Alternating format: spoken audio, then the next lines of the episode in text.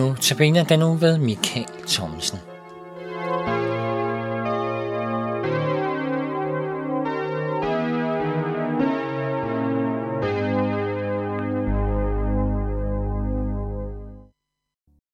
I denne dags notabene-udsendelse, der skal det stadigvæk handle om Guds hænder.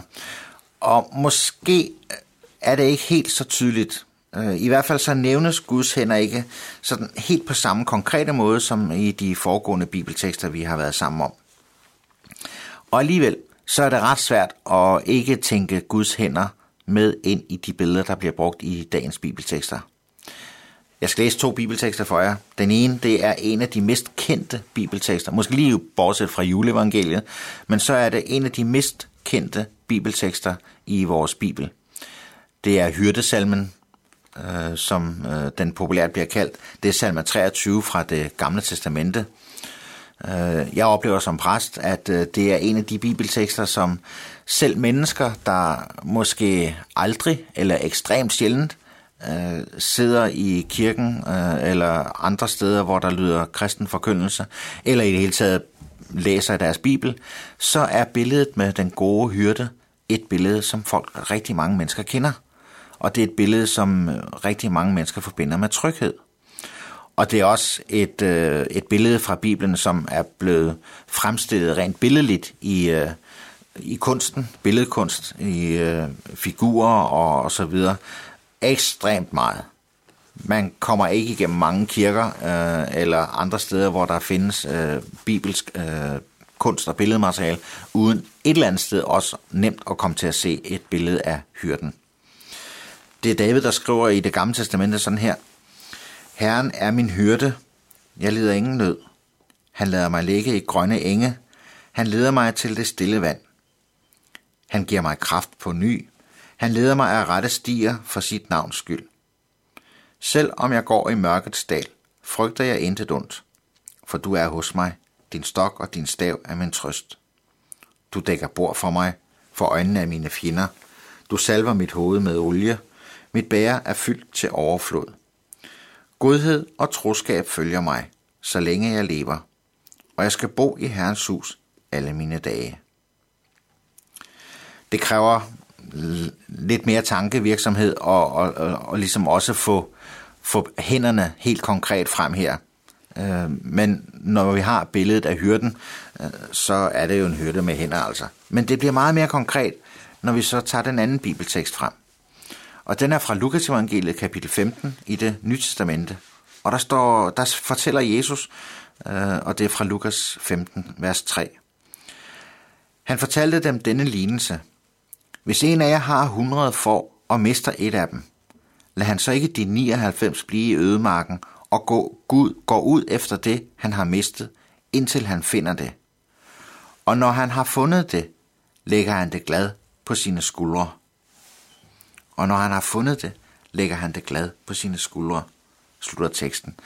Og det er så her, at selvom det ikke nævnes helt konkret, så er det jo her, at jeg er nødt til at se hyrden, der finder det forvildede får og løfter det op med sine hænder og lægger det på sine skuldre.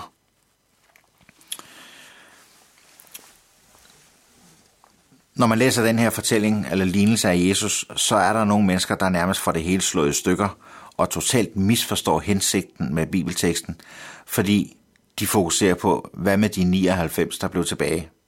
Når nu han kommer tilbage med det ene, er der så ikke bare en af de andre 99, der har forvildet sig bort, og så kan han jo starte forfra med at gå efter det.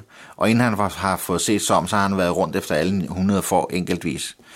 Men det er ikke lignelsens øh, mening, at vi skal tænke sådan lige omkring det her punkt. I den forbindelse, der er de 99 faktisk ligegyldige. Men dermed må du ikke gå rundt og tro, at bare vi er i flok, eller hvis vi er i flok, så er vi ligegyldige for Gud. Men billedet, som Jesus bruger, Jesus bruger det for at vise, hvor meget den enkelte, det enkelte får betyder i forhold til flokken. Det betyder så meget, så han er parat til at forlade dem. Jo ikke på lykke og fromme, men han sørger for, at de 99 bliver, hvor de er, og så går han ud og leder efter det ene. Jesus, eller i lignelsen, der så hørte den sig ikke til at tås med, ah, det var godt nok ærgerligt, vi har mistet et får. Nå, men vi har da heldigvis 99 andre. Nej, sådan tælles der ikke i Guds rige.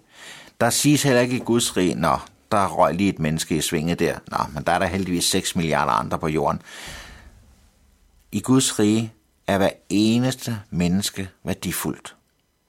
Så værdifuldt, som hvis vi tænker os situationen med hyrden, der går ud og leder, søger efter sit forvildede og fortabte får. Fordi han ved, at det kan ikke klare sig alene ude i vildmarken. Han ved, at det er nødvendigt, det hører til i en flok. Det er nødvendigt, det hører til under hans opsyn. Det skal høre til hos ham, for ellers så går det fortabt. Ellers så, for, øh, så forsvinder det. Det kan kun klare sig en ganske kort tid alene ude i det, øh, det vilde. Og derfor ligger det ham så meget på sinde, at han går ud og leder efter det. Og så synes jeg, det er et helt fantastisk billede, at nu vil det måske også være sin sag at stå og skælde forud for det der forvilde sig væk. Men alligevel så synes jeg, at billedet faktisk rummer det perspektiv, at han netop ikke skælder foråret ud. Der lyder ikke nogen beklagelser, der lyder ikke noget brok. Nej, han finder sit for, tager det op og løfter det hjem og bærer det hjem i sikkerhed hos sig sammen med alle de andre. Vi bliver ikke skældt ud hos Gud. Han brokker sig ikke over, at vi nu igen har forvildet os bort men han søger hver eneste af os, for hver eneste af os er kostbar for ham. Han er den gode hyrde, der ikke lader noget gå til spil, som han har muligheden for at finde. Heller ikke dig.